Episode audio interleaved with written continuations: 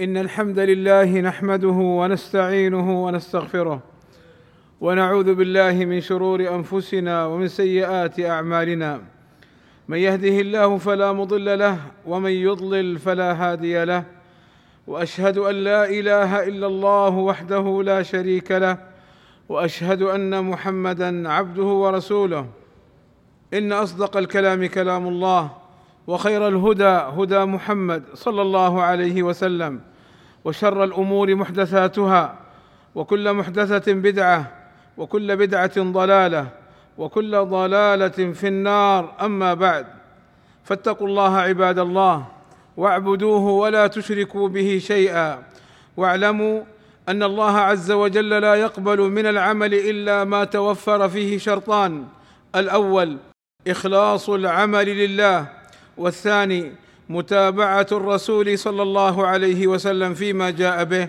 قال تعالى فمن كان يرجو لقاء ربه فليعمل عملا صالحا ولا يشرك بعبادة ربه أحدا واعلموا عباد الله أن الرياء والسمعة من الشرك الأصغر الذي يبطل العمل الذي خالطه فلا يقبل من العبد بل يرد على وجهه.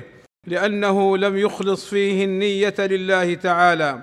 فالرياء هو إظهار العبادة لقصد رؤية الناس لها فيحمدون صاحبها. والسمعة هي إظهار العبادة لقصد إسماع الناس كقراءة القرآن والتحدث بما عمله من الصالحات. وقد بين النبي صلى الله عليه وسلم أن الرياء شرك أصغر يحبط العمل الذي خالطه. فعن محمود بن لبيد رضي الله عنه أن رسول الله صلى الله عليه وسلم قال إن أخوف ما أخاف عليكم الشرك الأصغر. قالوا وما الشرك الأصغر يا رسول الله؟ فقال صلى الله عليه وسلم الرياء. يقول الله عز وجل لهم يوم القيامة إذا جزي الناس بأعمالهم اذهبوا إلى الذين كنتم تراءون في الدنيا فانظروا هل تجدون عندهم جزاء. والله عز وجل لا يقبل عملا دخله الرياء لأنه سبحانه وتعالى غني عن الشريك. قال صلى الله عليه وسلم قال الله تعالى أنا أغنى الشركاء عن الشرك من عمل عملا أشرك فيه معي غيري تركته وشركه. والرياء خفي جدا وقد خافه النبي صلى الله عليه وسلم على أمته أكثر من فتنة الدجال لأنه قد لا يشعر به المرء فيقع في الرياء من حيث لا يشعر. فعن أبي سعيد الخدري رضي الله عنه قال خرج علينا رسول الله صلى الله عليه وسلم ونحن نتذاكر المسيح الدجال. فقال صلى الله عليه وسلم ألا أخبركم بما هو أخوف عليكم عندي من المسيح الدجال؟ قال قلنا بلى يا رسول الله. فقال صلى الله عليه وسلم الشرك الخفي أي الرياء. الشرك الخفي أن يقوم الرجل يصلي فيزين صلاته لما يرى من نظر رجل. وسماه صلى الله عليه وسلم خفيا لأنه قد يخفى على المرائي وقوعه في الرياء ولأن صاحبه يظهر أن عمله لله وقصد غيره أو شركه فيه بتزيين صلاته لأجله. ومن سمع الناس بعمله فضحه الله وأظهر خلاف قصده وجعله حقيرا ذليلا. قال صلى الله عليه وسلم من سمع الناس بعمله سمع الله به سامع خلقه يوم القيامة فحقره وصغره. ومما جاء في شأن الرياء وبيان خطورة أمره إخبار الرسول صلى الله عليه وسلم أن أول ثلاثة تسعر بهم النار يوم القيامة رجل جمع القرآن.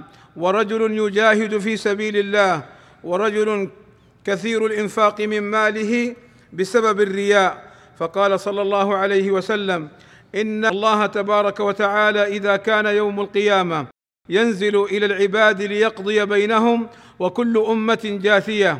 فأول من يدعو به رجل جمع القرآن ورجل يقتتل في سبيل الله ورجل كثير المال. فيقول الله للقارئ ألم أعلمك ما أنزلت على رسولي؟ قال بلى يا رب. قال فماذا عملت فيما علمت؟ قال كنت أقوم به آناء الليل وآناء النهار. فيقول الله له كذبت وتقول له الملائكة كذبت ويقول الله بل أردت أن يقال إن فلانا قارئ فقد قيل ذاك ويؤتى بصاحب المال. فيقول الله له ألم أوسع عليك حتى لم أدعك تحتاج إلى أحد؟ قال بلى يا رب. قال فماذا عملت فيما آتيتك؟ قال كنت أصل الرحم وأتصدق. فيقول الله له كذبت. وتقول له الملائكة كذبت. ويقول الله تعالى بل أردت أن يقال فلان جواد. فقد قيل ذاك أي في الدنيا. ويؤتى بالذي قتل في سبيل الله. فيقول الله له في ماذا قتلت؟ فيقول أمرت بالجهاد في سبيلك. فقاتلت حتى قتلت. فيقول الله تعالى له كذبت. وتقول له الملائكة كذبت ويقول الله له بل أردت أن يقال فلان جريء فقد قيل ذاك فيؤمر بهم إلى النار فهؤلاء أول ثلاثة تسعر بهم النار يوم القيامة فلا إله إلا الله فما حال الآخرين فما أعظم هذا الحديث وما أشده وما أخطر حال المرائين يوم القيامة ومما يجب الحذر منه العمل لأجل الدنيا وهو أن يعمل اعمالا صالحة يريد بها الدنيا إما لقصد المال أو الجاه أو المنزلة. قال صلى الله عليه وسلم من عمل عمل الآخرة للدنيا لم يكن له في الآخرة نصيب. أسأل الله الكريم أن يجنبني وإياكم الشرك ما ظهر منه وما بطن وأن يجعل أعمالنا خالصة لوجهه الكريم لا رياء فيها ولا سمعة. الحمد لله رب العالمين. والصلاة والسلام على المبعوث رحمة للعالمين وعلى آله وصحبه الطيبين الطاهرين. عباد الله الرياء مرض يحتاج إلى علاج وعلاج الرياء يحصل بعدة أمور منها إخلاص العمل لله وإرادة ما عنده من ثواب والخوف من العقاب مع توطين النفس على عدم الاكتراث والاهتمام بذم الناس ومدحهم والصبر على ذلك. ومن علاج الرياء معرفة عظمة الله فإذا علم العبد أن الله وحده هو الذي ينفع ويضر وأن الله ينظر إليه مطلع على ما في قلبه طرح من قلبه الخوف من الناس حيث زين إليه الشيطان تزيين عبادته أمامهم خشية ذمهم وطمعا في ثنائهم. ومن العلاج الدعاء بالذكر الوارد عن النبي صلى الله عليه وسلم أن يقول العبد كما قال صلى الله عليه وسلم حين قال الشرك فيكم أخفى من دبيب النمل وسأدلك على شيء إذا فعلته أذهب عنك صغار الشرك وكباره تقول اللهم إني أعوذ بك أن أشرك بك وأنا أعلم وأستغفرك لما لا أعلم.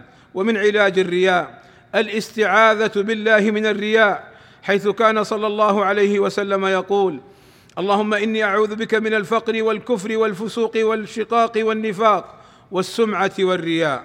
ومنها الحذر من أسباب الرياء وهي ثلاثة حب الحمد والثناء والسبب الثاني الفرار من ذم الناس وكلامهم والسبب الثالث الطمع فيما في أيدي الناس فيعلق المسلم قلبه بالله تعالى ولا يلتفت إلى الناس.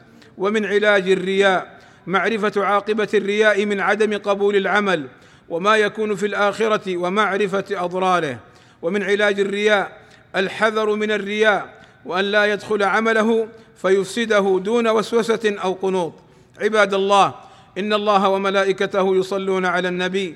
يا أيها الذين آمنوا صلوا عليه وسلموا تسليما. فاللهم صل على محمد وأزواجه وذريته كما صليت على آل إبراهيم.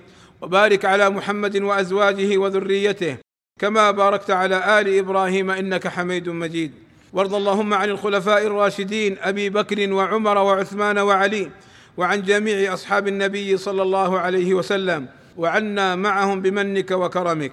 اللهم آتنا في الدنيا حسنة وفي الآخرة حسنة وقنا عذاب النار. اللهم فرج همومنا واكشف كروبنا ويسر أمورنا. اللهم اغفر للمسلمين والمسلمات والمؤمنين والمؤمنات الأحياء منهم والأموات. اللهم وفق ولي أمرنا الملك سلمان بن عبد العزيز وولي عهده الأمير محمد بن سلمان لما تحبه وترضاه. وأصلح بهما البلاد والعباد واحفظهما من كل سوء. اللهم أيدهما بتأييدك ووفقهما بتوفيقك وأعز بهما الإسلام والمسلمين. والصلاة والسلام على المبعوث رحمة للعالمين والحمد لله رب العالمين.